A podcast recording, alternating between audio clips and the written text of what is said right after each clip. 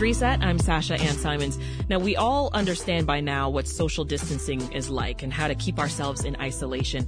It's what we had to do for much of the pandemic to stay healthy. But social isolation can lead to loneliness, which health experts say is a cause for concern. Now, recently, U.S. Surgeon General Dr. Vivek Murthy raised a call to address, uh, to action addressing a public health crisis, a so-called loneliness epidemic that can impact both our physical and our mental health. So today we want to check in with groups around the city working to build social connections among people of all ages.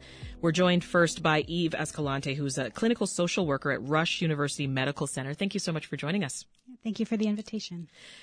I think everyone has felt lonely before, Eve, but um, you know, it, it can seem intuitive to, to know when you feel lonely, but can you talk about the actual symptoms of loneliness?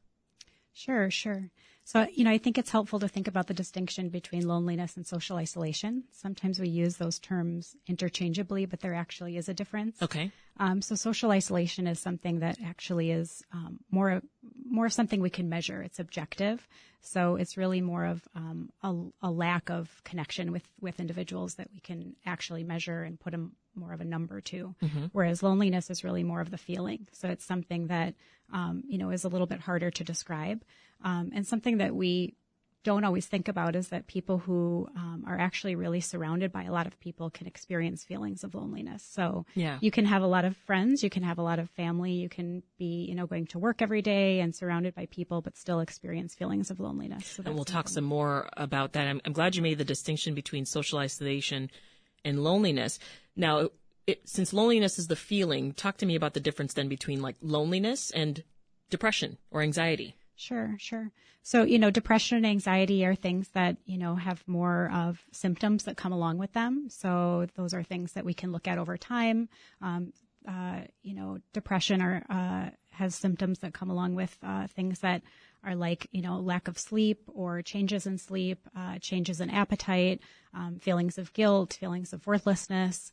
Um, anxiety is, you know, uh, differentiated by normal day-to-day stress because it's something that is out of our control or you know worrying to the level of um, you know impacting our mood or impacting our day-to-day functioning. Yeah. Um, loneliness is that feeling more of just um, really feeling disconnected from the others around us.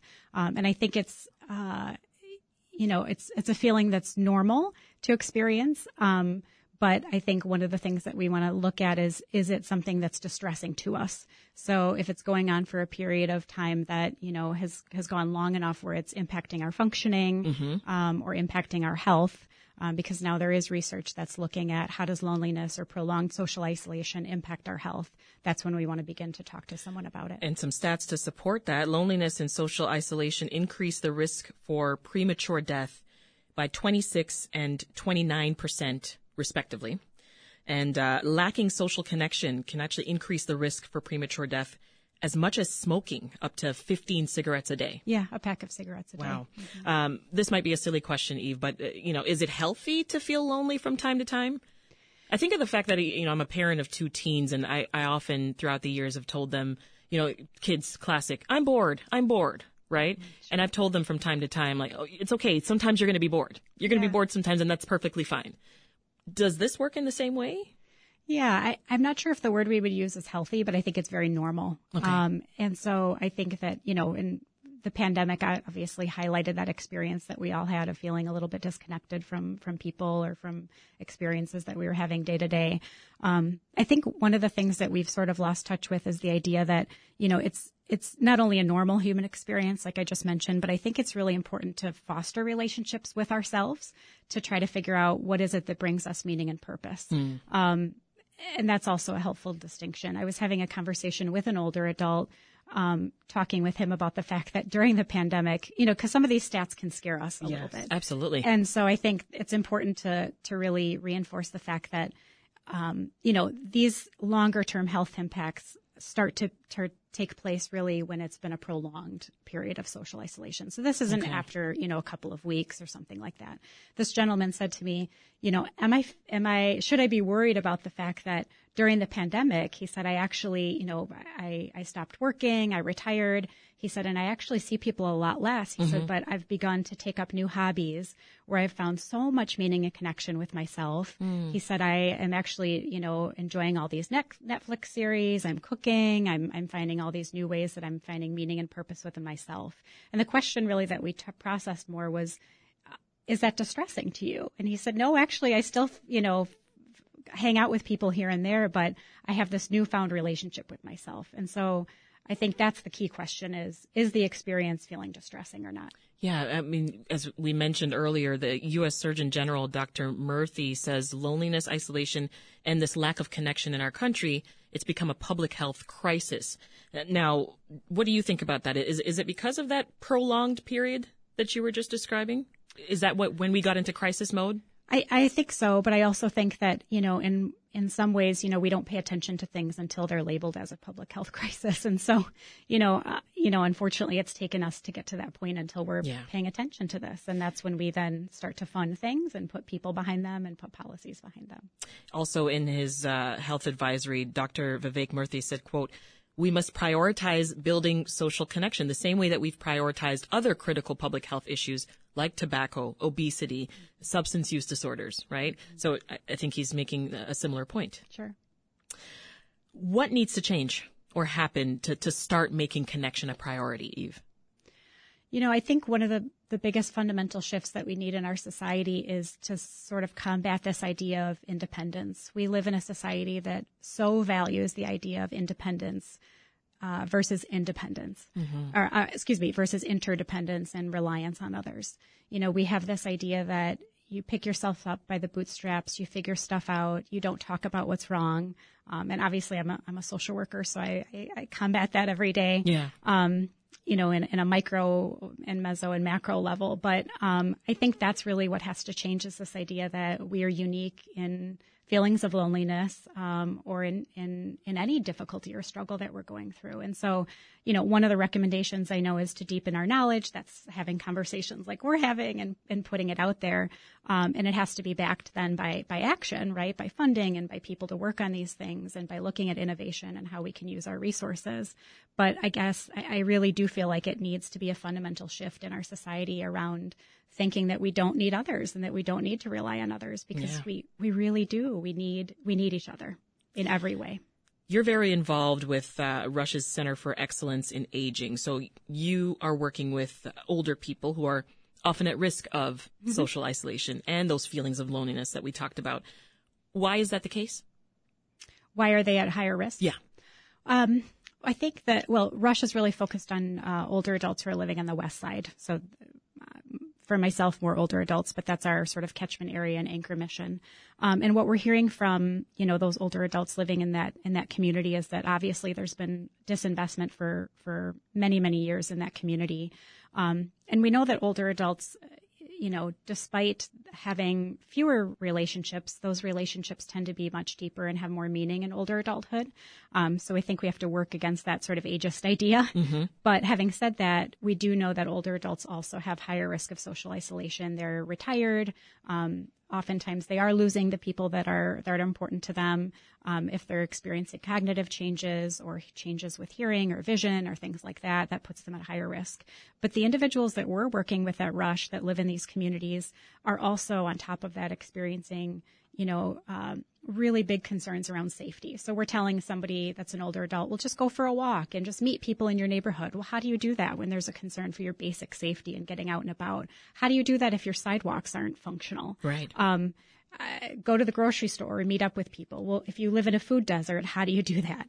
Um, there's no transportation. There's a lack of infrastructure. So we're working with the Center for Excellence in Aging really at, um, you know, the, the, the micro level. So working individually with people and then also on more of a policy level to see how do we influence, um, you know, the policies that will make these, um, these environments and neighborhoods more accessible to older adults. Uh, I think the other thing that we're looking at is how do we, you know, as a as healthcare, that's my lens from a healthcare institution. Right. How do we make programs accessible to older adults? We have this idea that I'm going to build a program and people will just come to me, right? As a healthcare institution, I'm going to sort of build this thing and they'll come. What we really have to do is try to figure out how do we how do we go to people? Meet them where they are. Right. Yeah. Right. We heard from a recent newsletter subscriber named Miss Bindi Bitterman, who uh, wanted to weigh in on the conversation. Now, she's 92 and she's lived in a group situation for seven years now. And she says that her neighbors are quick to emotionally support her. This line from her comment, though, is what stuck out to me. Uh, she said, quote, growing old is scary enough. Growing old without close companionship is murder, mm. end quote. Thoughts? I mean, you just did a deep sigh yeah. there. Yeah. It's tragic. It, it really is. Um, and I think, you know, one of the things that we've seen during the pandemic is that the ways in which people, or older adults, older adults especially, connected organically with people was broken down. Um, you know, and as the world created new ways for us to connect with others, right? So all of all, everything went virtual, for example. Yeah. We didn't really think about how that impacted older adults. Did we give them the same technology? Did we give them the same accessibility to be able to connect with their neighbors, for example, in the same way? Any suggestions for those of us who are, are worried about and, and feeling maybe guilt uh, for someone else's loneliness? You know, sometimes I think of my parents who are, you know, they're older now. Um, they don't live together. They are separate. Um, and, you know, just as, as they age, I feel this guilt for not being very close. Sure. You know, they live in another country. Um, and I'm not sure how to combat that. You know, sometimes I'll call, you know, other family members to go check on my dad or, you know, kind of weigh in on this or that. But from there on, I feel kind of helpless. Yeah. You know, I, I think in the in the social work world, we we talk a lot about how to manage feelings of helplessness and hopelessness. So this is something that we talk about on a pretty day to day basis. Yeah. I think one of the things that's been helpful to me is starting where you are. You know, whether that's with an older adult or a younger adult or whoever it is, someone you don't even know, there are opportunities for us to connect with others everywhere we go. And, you know, we're all just one person, but we all are one person. And so Right. There are opportunities for us to connect organically and in meaningful ways, you know, day to day. And so I, I think just start starting with what's around you, starting with the problem that you see right before you. When do you feel most lonely?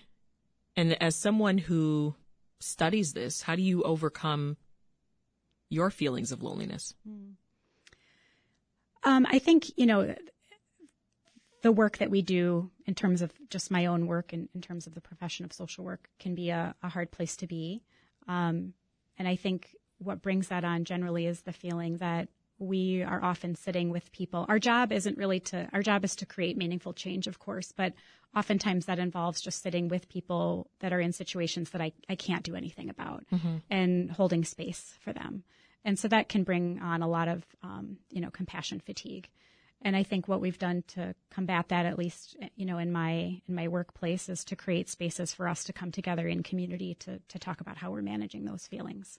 Um, so that I think can be a lonely place. Um, but yeah. creating community around that, again, not that there's anything we can do to to change, you know, again, disinvestment in these communities. Um, but that's been something that that has been helpful is to create that space to be able to process it. So you've got the ears of a lot of listeners right now. So what do you want them to remember the next time they find themselves feeling a little lonely? I think, again, to look at what would bring them meaning and purpose. I think starting small and sustainable. So I think, you know, if I'm feeling lonely and I try to join 10 classes or try to start, you know, this gigantic goal of connecting with all these different people, that's probably not going to be a sustainable goal for me. So looking at, you know, both new opportunities, something new but small, and also looking at old connections and seeing is there something from my past that brought me meaning and purpose and, and happiness that I might be able to connect with. And also looking at, like we just talked about, is there a way that I could reconnect with something or someone who also would benefit from that connection? Yeah.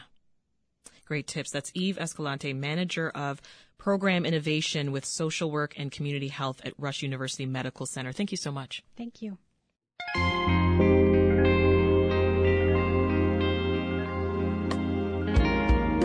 And we're back now with more Reset. I'm Sasha Ann Simons. Social connection is one of the best ways to combat isolation and loneliness.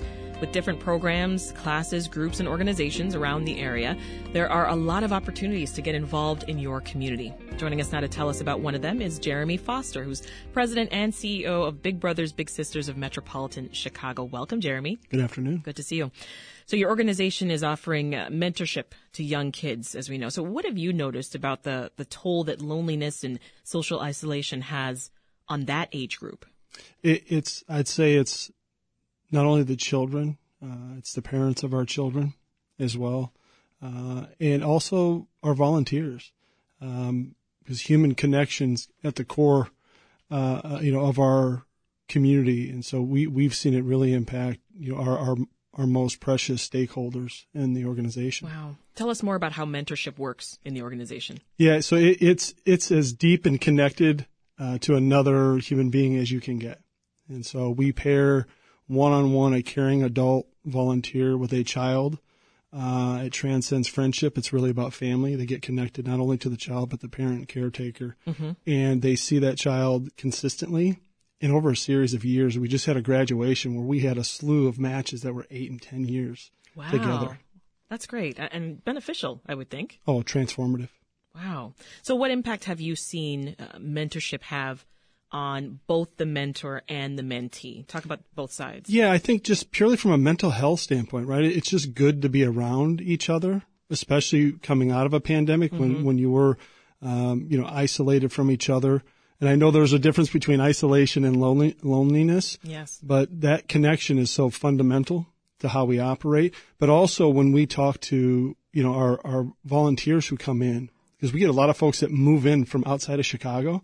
One of the number one things they say is they join Big Brothers Big Sisters to find a sense of community and connection. Really? Uh, and they chose this organization because how deeply you do get connected to a young person and what it does for a young person, right? Opens up avenues and allows them to realize their full potential. It's pretty remarkable. So it's helping your group, uh, or groups like yours, I should say, to combat feelings of loneliness. Every day. I mean, it's, a, it's central to, to what we do. What's been your own experience with mentorship? Uh, I would not be in the role that I am without uh, a mentor. Uh, strong family, two parents, large, large household. First to go to college uh, in my family, but it was a 70 year old lady that ran a community center I grew up in. I grew up as a government cheese food stamp kid. Uh, and she planted a seed, said, you'd be great running this organization. It was an, it was a after school program I went to. It wasn't even on the radar. I love how you still remember that. It's, it's there. Yeah. Right? That's why I'm sitting here. So, what advice then would you have for younger and older folks listening to us who right now might be feeling a little lonely? What would you say?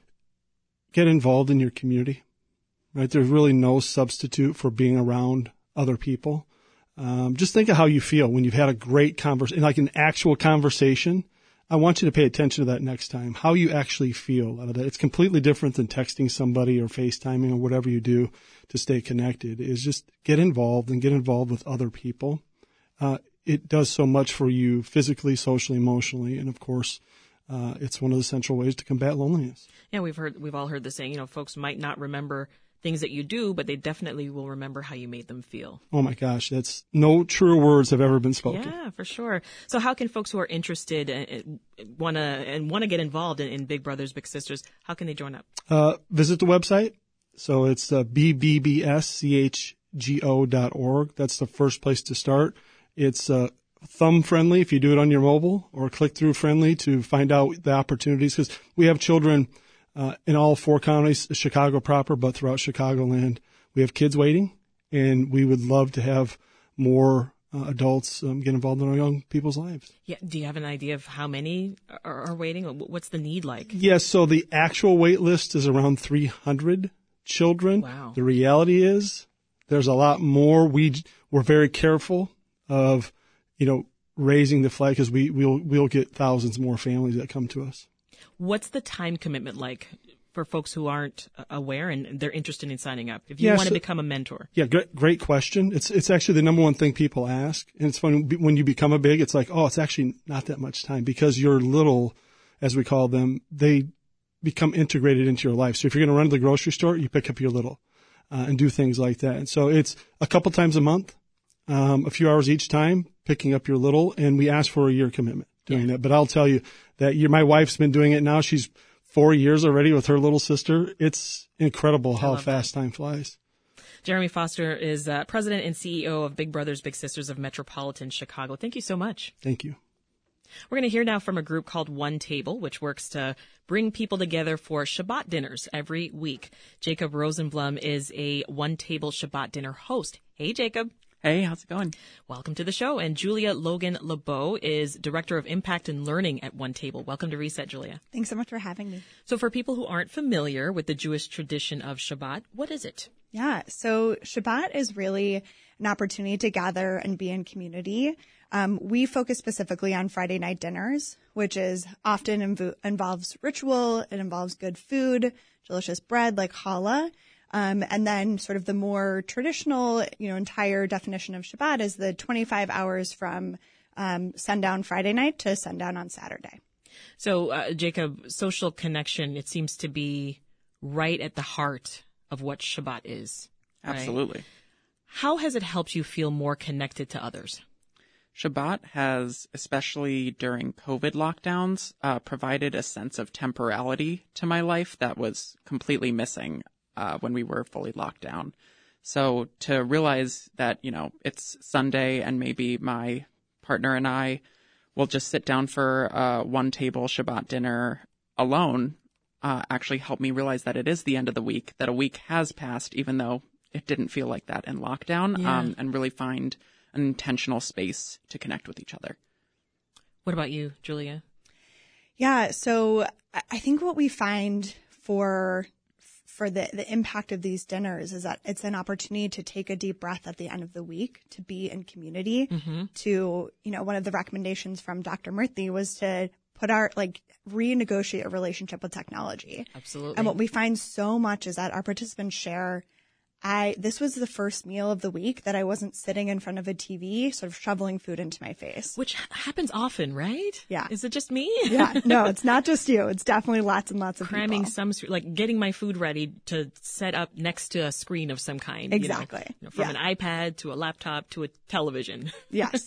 um, how did you first get involved with Yeah. OneTable? So I actually was a guest at a dinner. I was at a class and it, um, they're talking about how wonderful Shabbat dinner is. And I literally raised my hand and I said, sign me up. I would love to be a guest at a Shabbat dinner. And, uh, someone came up to me and invited me to her home for Shabbat. She was a total stranger to me. And that's, it was a one table dinner. And I said, I left her house and I felt like that, what you were just talking about. I felt so good. I felt like I was exploring my Jewish roots. I felt like I was making new friends. And from there, I continued to guest. I became a host. And then um, I started as our Chicago field manager. And then now I'm in this role overseeing our research and evaluation. And Jacob, what's it like for you, your experience hosting these dinners? I have absolutely loved being a host. I've done it for many years, and I think it's an opportunity to not only see the people I love, but to invite them all to a space to meet each other. And I think one of the most rewarding things I've seen from hosting OneTable Shabbats is that my friends who didn't know each other would become friends themselves and hang out without me. And ah. I loved seeing that. I love that too. Yeah, when that happens. Give us your origin story with OneTable. How'd you get involved? I also started as a guest. I was invited and I just saw the immense capacity for anti loneliness, honestly, of hmm. inviting everyone together. Is that the building community. trajectory that tends to happen? You come in as a guest and then you, you know, you're like, I want to stay. How do I get Exactly. involved? Absolutely. Yeah. There's a, a Time magazine article that looked at the daily routines and habits of happiness researchers. One thing that they all did was they met with friends three to four times a week. And we know that at one table you're doing at least once a week, right? With the Friday dinners.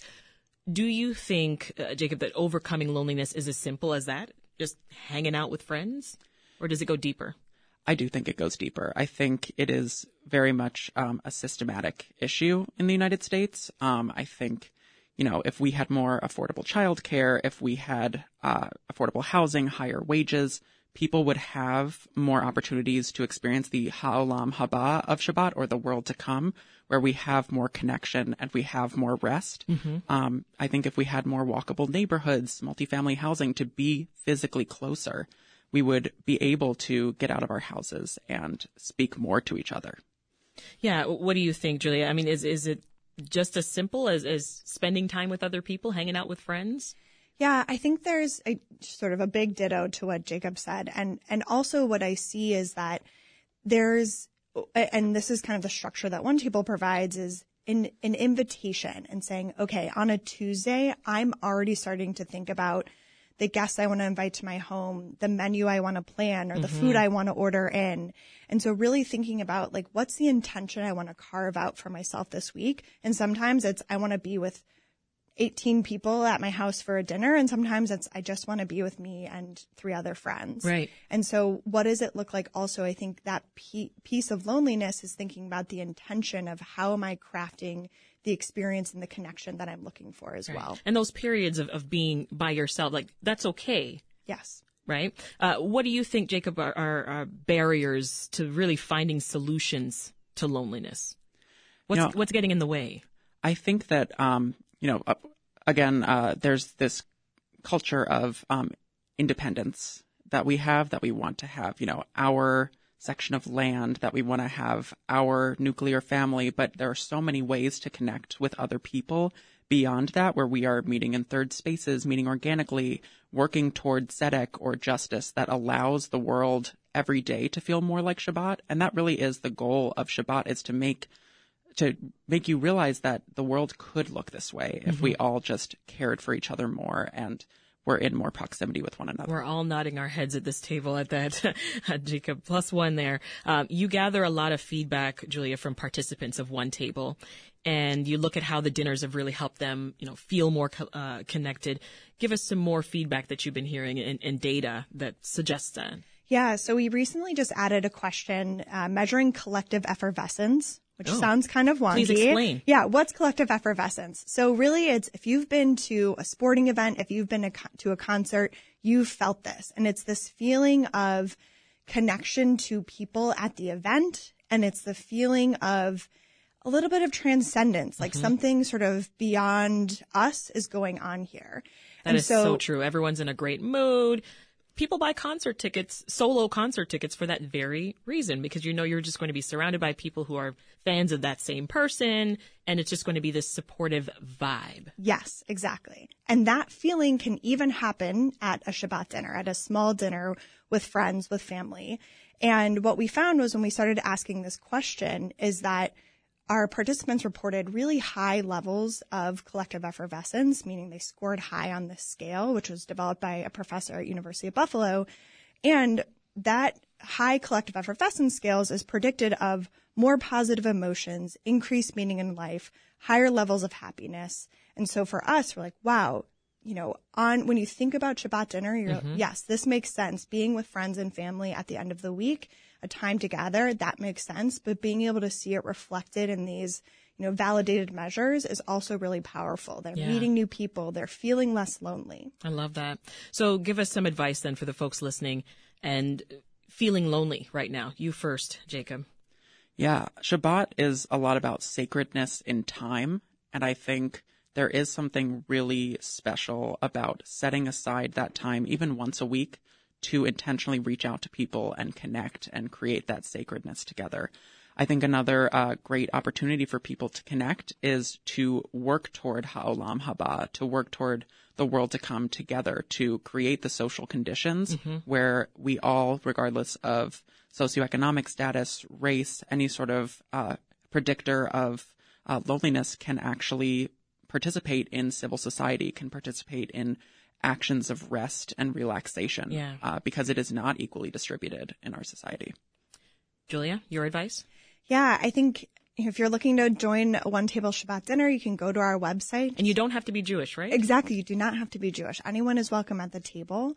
Um, and then I think beyond that, it really is finding community groups that you're feel connected to that you want to explore. And that's a really wonderful way to combat loneliness.